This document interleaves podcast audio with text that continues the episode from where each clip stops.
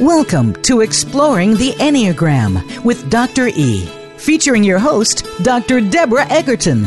In this program, we take a look at how you can begin to see how you show up in the world by looking at your Enneagram personality type, improving your relationships, and so much more. Now, here is Dr. Deborah Egerton. Welcome back, everyone. So happy to have you with us today, exploring the Enneagram with me, Dr. E. We'll be picking up where we left off last week. Our guest is still Russ Hudson, and last week we centered on the heart types two, three, and four. This week we'll be looking at the rest of the nine types, going through the head center and into the body center. So we will actually get through types 5 through 9 this week. I really hope you get a chance to listen to this. This is priceless. So, Russ, Thank you for being with us again today. And we will start with the head center. And we're going to start talking about type 5. Talk yeah. about this head center. Yes. So starting with 5, would you know anything about that? No, I don't know anything about these fives. So let's skip it. Right? no, that's that's my primary enneagram point. Uh, and five is uh, we're now talking about the head center, and it's about the capacity to know it's about the capacity to understand and not just like the way that we usually do, and I'll talk about that in a moment, but how we come to intuitive, direct realization of what's really important. We, we understand things. We have that, aha, oh my gosh, I get it. Wow that that sense of discovering something you didn't know before, realizing something. It's not. It's categorically not just regurgitating some old opinion that you already had. It's it's realizing in the moment something you didn't know before. And always there's the sense when we do that that it's sort of penetrating past the appearance of things and seeing what life is on a deeper level, seeing what reality is on a deeper level. So, really, all discovery that's happened is based in that. All kind of the great realizations around philosophy and religion, too, based in that. And it doesn't always have to be about some huge cosmic issue, it can just be you realize what's going on in your marriage. Oh, I thought this was going on, but it's actually this. You finding out what's going on in, in your child, finding out why something's not working at work uh, you, it's that you relax, you have all the data, you've thought about it, you relax, you get quiet, and something in you puts it together and has an answer that's beyond your clunky mind trying to work it all out. Right? Like the smart people know to get away from what they're obsessively trying to figure out, and then the realization, the inspiration comes to you. That's really what the five. The other, the only other thing I'd say is five is also about when we're really connected with our mind, our true mind, our deeper mind, which is beyond our inner chatterbox. You have to go behind the inner chatterbox is a great, beautiful stillness and an inner quiet, the peace that passeth all understanding. Right? It's this beautiful, quiet place of spirit. And spirit in the mind appears as this peaceful, clear, crisp stillness, and it's immaculately uncrowded. There's nobody there bugging us. We're just there in, in this solitude, which is very close to the intimacy that we saw in four. Intimacy leads us to solitude, solitude leads us to intimacy. When two connect for real, there's only one here. And that's that triadic thing again. Right, absolutely. Or if I if talk about with religious folks, I said, well, if you actually came to a moment of union with God, which you, which will be left? Do you think you or God? Wow. You see, is is this wow. a sense of when we're really and yes. we get a taste of that when we really just understand when we're absorbed in what we're trying to understand and suddenly when that knowing comes that moment where are you what are you are you there in the way you usually think? It's not the way we usually have it arranged. And yet, we love those moments because they always do wonderful things for us. Even when we find out stuff that at first blush maybe isn't so good. Maybe I realize, oh shoot, my marriage is on the rocks. Well, it ain't going to get any better until I realize that. Life can't move on until I realize that. So it's, it's sort of like surfacing, allowing things to surface and then connecting them. Yes. Uh, and, and it's curious. Uh, I'm curious about this because I know many fives feel a need to detach and yes. to get away uh, in order to uh, actually have that quiet mind. But the way that you're describing it, it actually can happen in a crowd. Yes, that's absolutely right. Because on the personality level, we think that that solitude is necessary for the knowing, and the, and the solitude requires me not being near anybody. So we think it's physical. We think right. that we got to get away from people so we can hear ourselves think, so to speak, and just get whew, a kind of space. But the space we're looking for is already there, whether people are there or not. It's intrinsically part of our consciousness. But when we're caught up in the personality and our minds chattering, chattering away, we, we don't have that sense. And then knowing becomes trying to memorize everything, trying to remember stuff.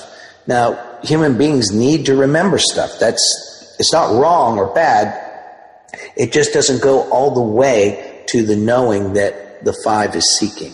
Right. Well, I think that's such valuable information for the five because um, in talking to, working with coaching fives, I constantly hear about how they have the need for solitude. Yes. You know, I have to get away from everyone in order to process anything. And it's also one of those sort of misconceptions that I'd like to clear up. Um, the, the, the clear mind the, the actual bringing the mind to that place of the peace that surpasses all understanding can happen anywhere if you're present. Yes. If you're able to, to achieve and hold, you know, some strong element of presence, you can get there. You can yeah. get there. Yeah. Now, and, and that is, and that is where we can make a, a fine distinction because on one hand, some people are introverts and it, it, and they really do need some alone time to recharge their battery, and that's a real thing. Also, if you're really trying to go for some profound understanding or creative gesture, our, the big challenge to that is distractions. So there can be something to be said for clearing the, your plate of distractions, but that's different than this reflex emotional reflex of just I got to get away, I got to get away, I got to get away. That's that's a different thing than consciously choosing I'm going to set aside a little time tomorrow to work on my project and make sure I don't get distracted while I'm doing it. That's a very sensible thing. But that's different than uh, where I'm stuck in this circuit that I'm always, you know, moving away from people. Absolutely. Absolutely. Yeah. And, it, and, it's a it's a challenge, you know, for fives to really get. I, I thought I'd overcome it completely, but then again, I, I live alone. so suddenly I'm I'm in a house with other people for a few days. I start to realize I'm not as over this as much as I thought. Right, the Christmas I have to work holidays. on it right now. Right, Chris, Christmas holidays will always bring that back up for you. Oh yes, oh yes. So, Russ, we just talked about type 5, and we're now uh, looking at 6. What can you yeah. tell us? Well, point 6 is another type constellated around the mind. And it doesn't mean, this doesn't mean, you know, the 5, 6, and 7s are smarter or the 2s, 3s, and 4s have more love. It doesn't mean that. It means that the personality is constellated around issues relating to that that capacity, to that center. So sixes um, also are about knowing, as are the fives, but sixes are about knowing what to do, how to operate, uh, how to function. So it's there. If you actually could see the enneagram symbol, there are all these kind of inner lines that look kind of strange, but they're not there to look strange. They're to show inner connections between these capacities. So there's a line between three and if you remember, three was about functioning from the heart. That's connected to six. Because six is about how we find what's needed in a bigger picture. It's a kind of inner guidance about how to operate in the world. It's a knowing, it's an intuitive knowing, but it's different than the intuitive knowing of the five. The intuitive knowing of the five is some realization of truth, reality, something you didn't see that now you see. The six is about specifically what to do. Move forward, go back, stop. Shall I speak about this with my daughter now, or shall I wait till a better time? Uh, is is which of these careers makes more sense for me? Uh, it's about that part of us is trying to make decisions to make our life work, and by extension, to help others have their life work. Uh, but the, another great thing here in the six is the gift is that sixes have a beautiful quality of devotion because of that orientation. It, it, it, six intuitively knows my life is meaningful, you know, what the three is looking for, in what I give myself to, what I make myself part of, how, what I contribute to is a good word. And so sixes are always looking to what they can contribute, what they can uh, plug into, what they can make work. Uh, sixes understand that, you know, on our own we can do certain things, but if we're going to have a bigger impact, it's going to probably involve how we work with others. Uh, not always in a company, not always uh, in, in obvious ways, but we understand we're building on the work of others and that others are going to build on our work and we're part of something. And in being part of something, our life has a more lasting impact. You know, um, I've actually seen that um, in so many different ways. I see it in the family structure when uh, you have a six and there's that can be so responsible and so loyal and dedicated to um, maintaining the traditions of the family. I see yes. it in the workplace where, where there's a team member who is a six who's actually going to um, just, you know, I'd call it last man standing going to be there until it is completed, going to contribute. Yeah. And will ask a million questions in the process of trying to make sure that what is being built is being built correctly. Uh, and I just love that sense of, of loyalty, um, being there for not just self, but for others. Yes. And, you know, it's like the six is the person that will allow you to stand on their shoulders. Yes. And uh, that's sort of the visual that I get. yeah, sixes are, you know, they, they like kudos and they like, you know, being recognized for their good work, but they're not into, they're not seeking glamour. They're seeking to make sure that things work and that they achieve the things that they're trying to do and that others do as well. I think that, um, one thing that you touch on here is that sixes don't skip over the details. They're, they're, they're paying attention. So, one of the other great gifts here is attentiveness, being sharp, awake, with it, attentive. And so that there's a sort of watchful quality. They feel like the caretakers of the things in their life, certainly their family and their work and things like that. Like, I have to be on watch. And of course, then the problem is, as we lose presence, we're doubting that anybody else is on watch. So it goes from vigilance to hypervigilance.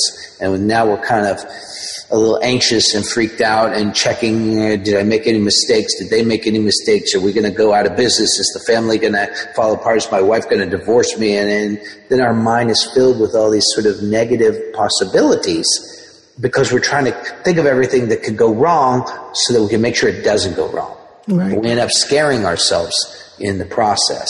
Yeah, when we're anxiety. present, it's, it's more just that seeing to the details. Right, right. Yeah, I do see when the, the anger and the irritation begins to rise, and that seems to happen when um, the hypervigilance kicks in.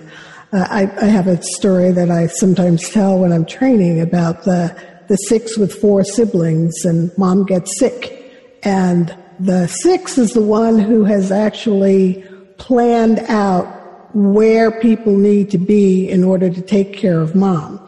But in that plan is a backup plan for if and when the other siblings flake out. you know, Yes. and so and that's what I said. Exactly. That last person standing because six has thought it through in a way where they have even factored in the fact that their two sister, their three brother, and their nine sister are not going to see it through to the end. Uh, you know, th- they're going to have a plan in place for how they might be able to, to handle it all themselves. Uh, and it's pretty fascinating to watch, you know, sort of the, the plan under the plan for when the plan doesn't work. Yes, the, the, the, exactly. They're, they're thinking ahead, Right. covering the bases, uh, making sure things get handled. And the more I'm in the sixth thing, the more I'm worried or doubting that other people will do what they're supposed to do. So I better make sure. And that way, a little bit like a one, but it, it's a different kind of emotional energy to it. There's more anxiety here in the six. The the uh, thing too of um, as you're saying the backup plans is sixes are trying to anticipate problems, potential breakdowns. So, but in the process of thinking about that stuff, that's what their head gets filled with. So they start, even though their life might be pretty good by other people's standards, they're a nervous wreck. They feel, they feel queasy, they feel unsure of themselves, they feel testy and, and reactive because in their mind, they're thinking about th- their nervous system doesn't know that these things aren't really happening. So it seems like their life is in crisis when in fact it, it might be okay. Um, but, but just the, the turn of their attention is toward the potential problems. That's why sixes make great engineers and lawyers and people who do that kind of stuff because they look at the details and they try to make sure that you know if we send a spaceship up into space what if a part breaks we can't go to the filling station so we got to think about that Well, what, what do you know it's like that It's exactly it, it's uh, uh, they also make great friends for people who don't pay attention to details. yes I actually actually have a, a lovely six friend who, um, when we go on cruises, she packs for herself and she packs for me as well. ah So it's all the things that she thinks Deborah is not going to remember to bring. yes. So it, they plan. Sixes plan. And Right. and uh, they they like doing that. They don't mind doing it. It's it's part of what they want something they can contribute. And, and the other thing you, you touch on is sixes are funny that Yes. because they kind of know when they're getting anxious and that they're being a bit ridiculous they know and they're the first to make fun of themselves Absolutely, absolutely. And it's a beautiful thing when they actually relax enough to Yeah. what I call hold it lightly and to Yes. not move into full blown anxiety, uh, but to recognize this is what I do and it's not that big a deal. You know, there's a, a, softening there that's beautiful Yes. to see. So that's our six friends. What about our seven friends? our seven friends. Well, sevens are, um, they hold a very interesting piece, and it's a, a lovely piece, and I think people like it. But the, the little danger here is people can tend to be trite about point seven, and I don't think there's anything trite about the lessons here or the quality of, of the people who have this as their dominant pattern. Um, the gift here is there's several things I could say. It's also about the mind, but here it's spaciousness, open endedness, being open minded, curious, open, just, and a sense of openness, like open to experience, open to possibilities, open to, oh, I haven't tried that food before. I wonder if it will taste good. You know, that kind of open-ended approach to life and to self is really necessary for a spiritual journey or else we lock ourselves up in all kinds of old ideas. Sevens are not interested in locking themselves up. In fact, the other big quality here of that openness is it's what I call inner freedom. Right. So the sevens are about finding and living out of an inner freedom where we're not so bound up by our history or, or controlled by our suffering. The, so all that is pretty gorgeous and, and pretty wonderful. And, and sevens, when they're really in touch with their gift, they want other people to be free and happy and have an awesome life and have a life of possibilities. Um, they don't see any good reason why other people should be trapped in some kind of miserable situation. So healthy sevens are there on the front lines of helping people who are in trouble. So I used to, I used to call them light bringers. That you know, when people are losing hope, they're going to come in and say, "No, it is not over, and we're going to deal with this." And so there's just a really lovely uh, qualities and capacities there. The downside is when we lose presence. Well, I'll, I'll put it another way. When we are present, we know that that inner light and that inner freedom is more powerful than any obstacle. And we have a confidence in that. We kind of know that whatever happens, in some sense, on a soul level, we're going to be okay. Right. Right? And that can carry us through really difficult times. And if we didn't have that, just think we just have been wiped out by some of the difficult times. We might think we got wiped out, but hey, we're still here, so we weren't. Some something in this new this seven in ourselves.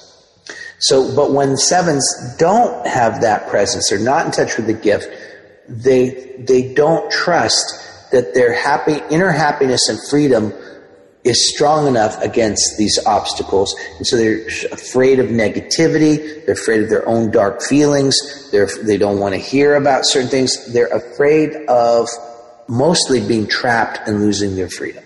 Correct. Now that I don't want to imply by that that they are lightweights or that they're not aware that they're suffering or anything like that. They're well aware that they're suffering. But if you, this is a great way you can sort of see how there's a, a sensibility in these patterns. Let's say you're a child and you're in a really bad situation, bad environment, bad things happening in the family, and we know how difficult those situations can be for people there's different reactions we might have. We might fight it. We might disappear ourselves. We might feel like a victim.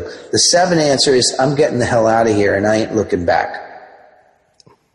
I've seen and, that. Mm-hmm. Yeah, and sevens just say, you know what? Been there, done that. That stunk, and I am not going to expose myself to more of that nonsense. I'm going down that highway, and somewhere out there, there's something awesome, and I'm going to find it. It's like the, the song from uh, from West Side Story. Something's coming. Something's something coming. Good. Yes. Right. Yeah. and that's a seven attitude. It doesn't mean I don't understand that there are problems and difficulties in the world, but there's a way I'm going to keep trying to move toward what feels hopeful and positive and and bringing more freedom. You know, and it's and so I can get so hung up on that pattern that I'm actually in flight of things in myself, and then it's not freedom anymore. Right. Then it's it's running away. It's, right. it's interesting because uh, I often say that sometimes sevens get a bad rap. Yes. Um, particularly in a family situation, um, even in the work situation, because the seven seems to have that radar for when things are going to go badly and they don't want to get caught in that. It, it's like the, the family dinner. The seven knows to get the heck out of there before anything hits the fan. Um, because yeah. they, they don't want to have that be their last image of the family dinner. You know, so they'll right. leave early or, um, I've actually known many sevens who will, will say, you know, they don't do hospitals, they don't do funerals. Yeah. And, um, I explain to people often that, you know, with, with a seven, to be imprinted with a negative image that they really don't want to hold on to, it's something that maybe we ought not to judge that. You know, yeah. people sometimes know what they can and cannot do. Um, and I, I, share a little bit of that because, of course, I have a line to seven. I can remember when um, my mother died, um, I did not want to view the body. Mm-hmm. And I, because I really did not want that to be my last image of my mom. Yes. And, um, I've received some criticism from that from some people, but you know that was what I knew I needed to do, and I, I yeah. liken that to seven. Sometimes knowing what works and what does not work well, and in coaching sevens, it's helping them to know that they can stand in what might be painful situations and circumstances, but they're not going to get trapped in that. Yes, that's that's the key element. I think it's oversimplifying it to say that sevens avoid pain. I mean, Absolutely. I don't. Most people do. I mean, I don't know anybody says, "Yeah, give me more, give me more emotional pain. That's what I need." No, people don't do that. But the issue with the seven is this this terror for uh, not a pain, but being trapped in pain, trapped. not being able to get out of it, of not being able to move towards something positive. Right. And so, and so five, six, and seven all have a lot of inner anxiety. It's kind of obvious in the six and pretty obvious in the five, less so in the seven, because it tends to come out as a kind of uh, nervous enthusiasm. But it's but it's still this this fear of like a claustrophobia that I'll get trapped. Um, but I think the growth edge for sevens and the seven in all of us is, as you said, realizing step by step I can handle more than I thought. Right. I was afraid to go in there and see my friend who's dying of cancer. And actually, I went in there and it was beautiful and I held her hand and I'm so glad I did. And I'm so glad. But because what, like the six, what's in our head is generally worse than the real thing. Absolutely. And Absolutely. so we scare ourselves and we scare ourselves down the road in this case. But I also said, as, uh, there's an amazing turn that happens in sevens happens in sevens when they start to realize not only can I handle this, not only can I have enough light in me to move through the difficult times, I can help other people do that. Right, and that's why we see that uh, sevens are often among the um, first responders in mm-hmm disaster situations. You know, they're yeah. right there trying to help. Not only do they have the capacity to do the work, they have the energy and the desire to be there and to show up. Yeah. Uh, and to, you know, to, to get, get their hands into it and to help people. And I love that about seven. Yeah. Yeah, me too. And, uh, and, and the other, the big torture for sevens is that they often other people judge them as superficial. Yes. Because they they're they're quick with the story, quick with the joke. They keep the energy moving, and this is how they learn to survive. And the sevens are not shallow; they're not superficial. They have great depth. But when they're running their defensive mechanism, they're kind of tempting people to make that judgment of them. Absolutely. And, and, and it's sort of like you know we become little beads of water skittering around on the skittle. You know, there's we keep skittering around, maybe we won't evaporate. But I, there's eh, there's just a journey there of learning that we can handle more than we think, and that the, the light and freedom in us is more powerful than anything that we might have to face. Right, and that we, is we all are in a journey of learning that. Absolutely, that's true at all the points that right. uh, we can handle more than we think that we're capable of because of what we're connected to. So that's what makes it bigger and better and wonderful. Indeed. All right. So, you know, um, I am in a family of type 7891. so we're yeah, just uh, you've covered yeah, that corner. Yeah, yeah. So we, we just took it over. We took it over, you know. Um, so as we move from seven, um, we're also making a transition into another center. So, yeah, to eight. Right. That's right. We're moving from head back to belly. And back to belly. type one, our first type was part of the belly or body center, which has to do with body wisdom, body awareness, kinesthetic intelligence. Uh, you know, Malcolm Gladwell wrote the book Blink mm. about this kind of intelligence. Love it. Yes. Uh, and so eight, nine, one are all about that kind of knowing or that kind of intelligence. Two, three, and four about heart intelligence. Five, six, seven about cognitive intelligence. And the idea isn't to just become one of these. You want to learn about all the zones, all the different parts, because idea is to have all three of these centers operate. We don't want, there's no advantage in being one center or one third of a person, as I often have said. So eight is, um, I sometimes start with eight uh, to just start with the body first, but eight is the energy of life force, confidence, empowerment, being able to take a stand, being able to speak your truth, the energy that enables all that, very important energy. And that energy is not something forced. It's not some. It's not about being uh, hard. It, it it has a receptivity and an intelligence to it when it's the real deal. Uh, and when we're really in that place of empowerment and and confidence, we also inspire others. We help them remember that they have power within them too. When you're really in touch with this part, it's really clear that you don't own the power exactly, but it comes through you. And great leaders understand that. Great leaders totally understand that. Not so great leaders think they have the power.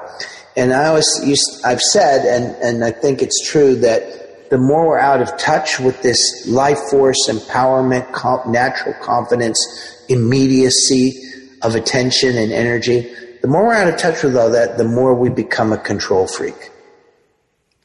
And we each will do our control freak thing in different ways. The eights have their way of doing it, but we're all controlling something. We're controlling the resources. We're controlling our diet. We're controlling access to us. We're controlling our emotions. And just egos are all control freaks to some degree. And the more we move away from presence, the more we're going to be some kind of a control freak. Right. But the, when we have the real eight energy, we don't need to because we have the real thing. The other thing I'd say here is that, and this, the eight connects to two internally on the Enneagram. Well, they all have two connections, but we don't want to We'll go. To, we'll too confused just yet. uh, yes, for another day. But I, I, say all real power is inseparable from love. And all real love is inseparable from power. They come as a package deal. Real love is so powerful, kicks our butt, right? everybody kind of knows when you fall in love, all bets are off. You don't know what can happen to your life. But love is powerful. It gets our attention. It shakes everything up. It brings forward the truth.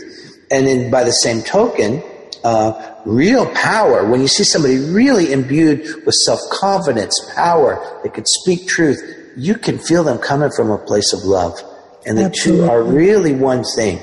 And when we're, when we're not so present, they get split. And so power becomes control, and control is pretty antithetical to love. You want to kill a love relationship, try to control your partner. Well, we know that that is true. That seems to be a universal truth. Yeah. Uh, and it's interesting to watch um, eights move in the world the way that that power, um, and, and I've actually seen sometimes a split between being more controlling in the workplace and, you know, more love filled at home. Yes. Or sometimes it can be the opposite. But, um, I often uh, will will talk about how an eight with a very demanding job where they feel like that control is the only way to do the job and then comes home and they have small children and they're just you see the heart of the eight in that space but they don't take that with them when they go into this workplace where they feel like they've got to put control on lockdown so yeah. Can you talk about that a little bit? Well, I think the other big thing that comes with the real life force power that I'm talking about is the sense of being alive. But the ego feels the aliveness as vulnerability. Correct. Because as yes. soon as you're, you're in touch with your actual real aliveness, you're aware you can be hurt. Your emotions can be hurt. Your body can be hurt. We feel how fragile we are in, in another way. It's ironic in a paradox. The more we feel our empowerment, the more we also feel our fragility. In the, in the awareness of the power that comes from source, we feel our fragility as human beings. So, when we don't trust enough the situation to let ourselves be with that vulnerability. The armor comes on, the guard goes up, we got to be in control, and that's that. And so that that real part gets hidden, gets lost, and that's really the dilemma for the eight. It's it's really you know, we always help people by helping them find what they're looking for. And every eight I've ever known, when I start to talk about the real gift of eight, they know what that is, and that's what they want. That's what they want with their loved ones. That's what they want in their life. They want to be that person. And the more they learn the pathway to it is by coming back to myself, feeling my body, not shutting down around the vulnerability, because the vulnerability isn't what we think it is. It's the experience of aliveness and it's the gate back into our empowerment, our real empowerment. It, the vulnerability feels scary because the last time we had it, we were little kids. And if there were bad things going on, we thought, I don't want to be here in this. I don't want to get hurt anymore. And so we learned to put on armor. And that's not dumb. That's not a foolish choice. It's right. a it's a pretty normal human thing to do. If we were in a really tough family or tough neighborhood, we may have had to put on a lot of armor. Right. But the, but it isn't who we are. It's very important not to confuse the soul inside for the armor on the outside. Uh, the armor that serves us well for a time, yeah. but then it outlives its usefulness. Right and it, it isn't even you know who knows maybe I, I will need it one day but i want to have the i want to know how to take it on and off. Right. Otherwise it's on all the time and you're trying to to enjoy your life or and it, feel love and connection with people and you got all this armor on it it's a tough situation. And you can actually see it. You know you can see the desire at point eight for that connection yes. longing for the the, the, the love to be able to take it in, but the armor that is up just prevents that from happening. Yeah. And, uh, working with eights, that is such an important point to get to. Such mm-hmm. an important place to help the eight to be able to understand that you can take that armor off, that it's yeah. safe to take it off, and that if you ever need it again, where they've stored it. yes. Yeah, it, and and sometimes it, it comes it comes out in interesting and unexpected ways. One thing I see with eights a lot is that you know I'm probably not going to be the one as an eight to say mushy things to you. But if you were in trouble, if you had you were down and out, I'm going to be the one there to sort of take care of you, help you, support you through it, battle against idiots in your life if I have to.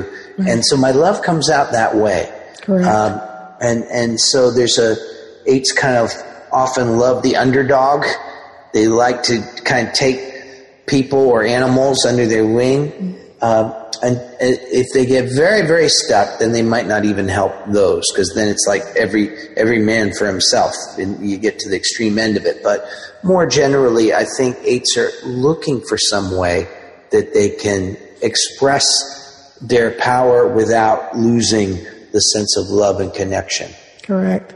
And I, I know that it's very satisfying for um, eights to actually be able to be helpful.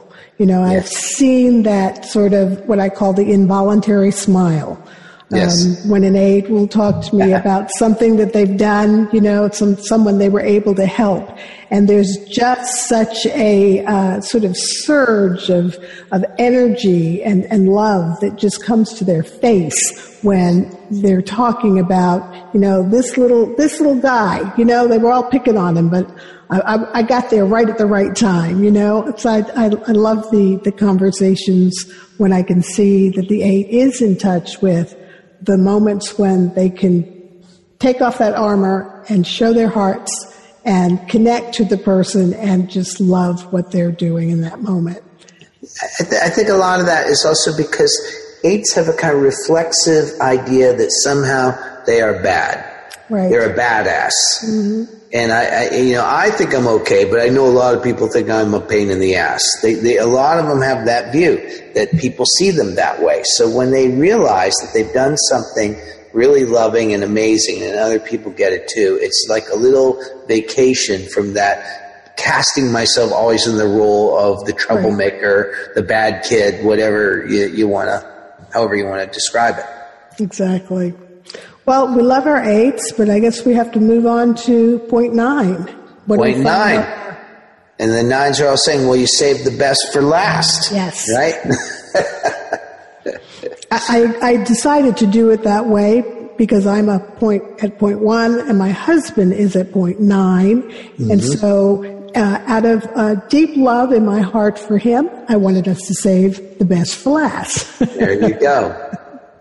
Well, nines are hold a very special spot in the Enneagram from the point of view that if you were to actually look at the Enneagram diagram, the nine is in the very top, and it's the only one that's in the middle. The other ones are on one side or the other. But sitting right there in the top in the middle is point nine, which kind of suggests in the symbol there's something universal about the nine, and I think that's true. Because the, the nine, the gift is the ability to just be here, mm. To just kerplunk, to be present, to land in myself, to land in my experience, or as I like to say, and nine seem to like this way of putting it, to come home to myself. To return home to who I am right here, right now. Like the old Melissa Manchester song, Home to yeah. Myself. Yeah. Yes. You see, because we don't realize how much of our lives we're wandering around God knows where in various thoughts and memories and fears and fantasies and we're, we're in emotional reactions. To come back into ourselves is to come back to our body in the here and now. And that brings that vulnerability. It brings that feeling of sacredness of the one, and it all comes together. We experience this human journey as something very different when we're present in our bodies in the here and now. So the nine is really about that the ability to be, the ability to get present, the ability to be grounded and steady and stable. The nine is about finding that stable place within us where whatever might be going on, we have this inner solidity that we can count on.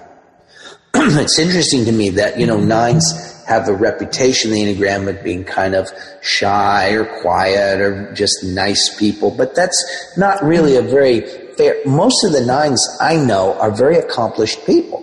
They, they do, and I can't think of any profession you wouldn't find nines in. But because of that stability, nines can do very challenging things. There, there are a lot of nines in emergency medicine. There are nines who are firemen or do rescue work. And they actually like that sense of bringing that steadiness to bear in situations where a lot of people would be freaking out.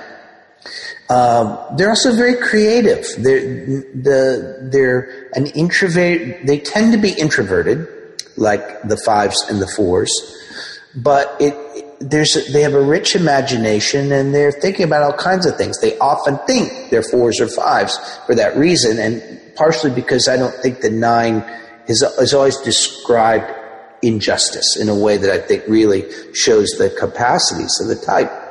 But you know that groundedness is based on being present and engaged in the moment, interested in what's here, connected with what's happening. When we get not present, we disconnect from everything.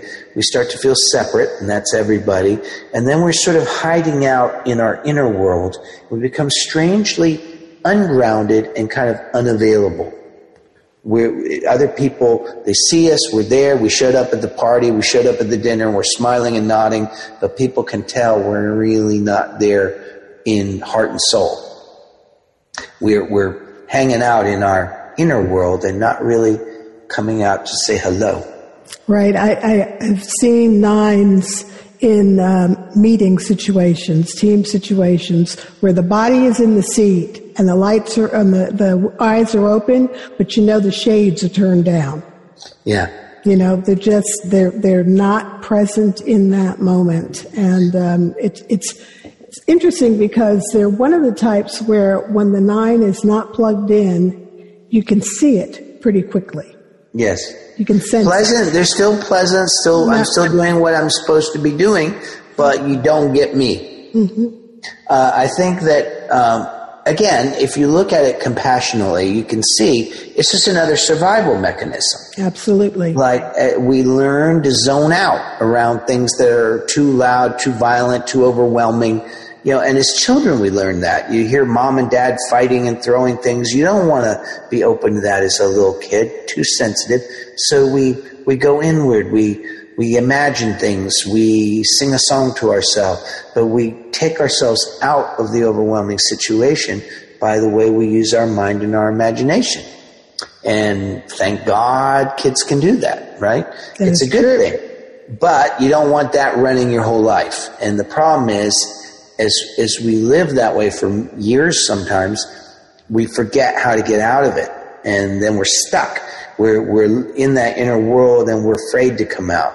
I used to say to the nines, you guys become like turtles. because, you know, like the shell. turtle gets here, goes in the shell and contracts in there. And then if, if other people are banging on the shell or shaking it, that's not going to help.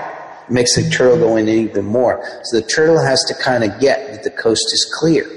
And then the living part of me comes out and reconnects with the world. And it's, it's rather like that.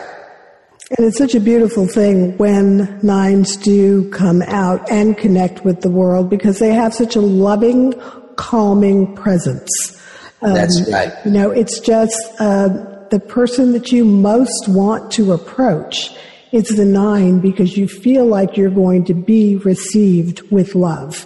And um, understanding that, you know, periodically that, that going back into the shell is sort of a strategy that a nine uses in order to be able to come back and be that loving, approachable human being. Yeah, well, it's like the five. It's like nines often have a good chunk of introversion, and that's a good thing. And and that just means I know I got to get away from all these people and recharge my battery, and that's that's totally legit. But you want to m- notice the difference between that and the reflex to just whew, Catch, right. absent myself in any kind of situation. And it isn't just, it could be an intimate situation, it could be a social situation. And, and people start to get frustrated with me when they know I'm nice, they know I'm a good person, but they, they get frustrated that they don't have access. And, Absolutely. you know, so that's again why some nines will think they're fives. I, but like you're saying though, I think that the groundedness in the being of nine, I used to say it becomes the invitation for all the other planes to come in for a landing. We made a successful landing here. You guys could come on in. Right. And, and so that's true. I find that when nines are in their power, everybody feels more at ease, more peaceful. They feel more permission to speak their truth. They feel that they're not going to be judged. So you said that loving quality. It isn't like loving like coming over and rushing toward and give a hug or something. It's a love that's expressed in allowing and spaciousness and appreciation for however the other person needs to show up that, at that time. Right. Uh, what's interesting about that is sometimes with nines, uh, because of that loving, calming approachability, uh, people can have very disparate views on something, and one will come in and talk to the nine and feel totally heard and understood, and then the person on the other end of that particular, you know, uh, disconnect will come in and talk to the nine and also feel very heard and understood, which means agreed with. And then the nine has two people who don't agree with each other that are both saying, but you agree with me. And watching nines trying to, to deal with that situation is very interesting because while nines can do conflict, we know that they don't love conflict. Don't love it, right? It's not. I will avoid it if I can, and it's one of the quickest. The two things that tend to trigger me into going to that inner world are conflict and expressions of anger. And sometimes in my own expression of anger, my fear that I'm going to do that will make me uh, go into my turtle shell. But I think that, um, like you said, I have a real gift for receiving people. And so, you know, uh, my colleague Helen Palmer called this type the mediator because of that wonderful capacity to see the different points of view and help people come to some bigger consensus. In some sense, the, the nine is always aware of that third element. There's Yes. yes. and no, but there's something else there, and that's what I'm always looking for. Right, right. And that's that's a gift. And I've, I've seen nines do that so very well uh, because it seems like they will enter into it without an agenda. Or Yes. if there is an agenda, it's to get to peace. You know, Yes. to get to get everyone to a place where they can agree and you can move on. So Yes, some sort of consensus from which we can work. Exactly. So there's a setting aside of their own personal agenda. Um, but that brings us to another point about nine. In the setting aside of their own personal agenda, isn't there sometimes a um, a possibility of them getting a little lost to what they really want? Yes, But like that's the the, two. thing.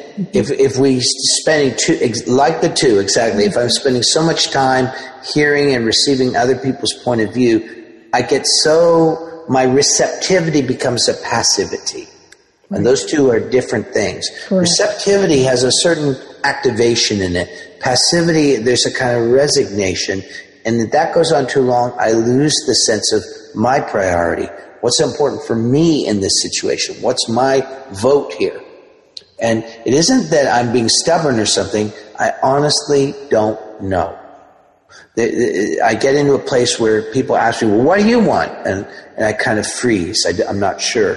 Well, I, I'm not sure. Give me a little time, and and sometimes it might take nines uh, uh, some time to sit with themselves and get back in touch with what that is, because the natural tendency is to create a kind of holding container for all these different elements coming together in a mm-hmm. better way. But then I'm so busy being that container, I don't put myself in it.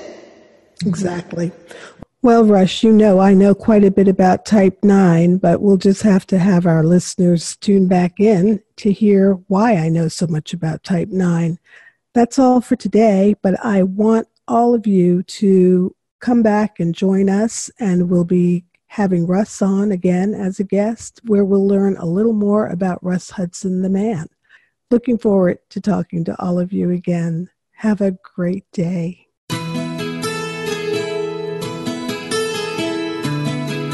Thank you for listening to Exploring the Enneagram with Dr. E.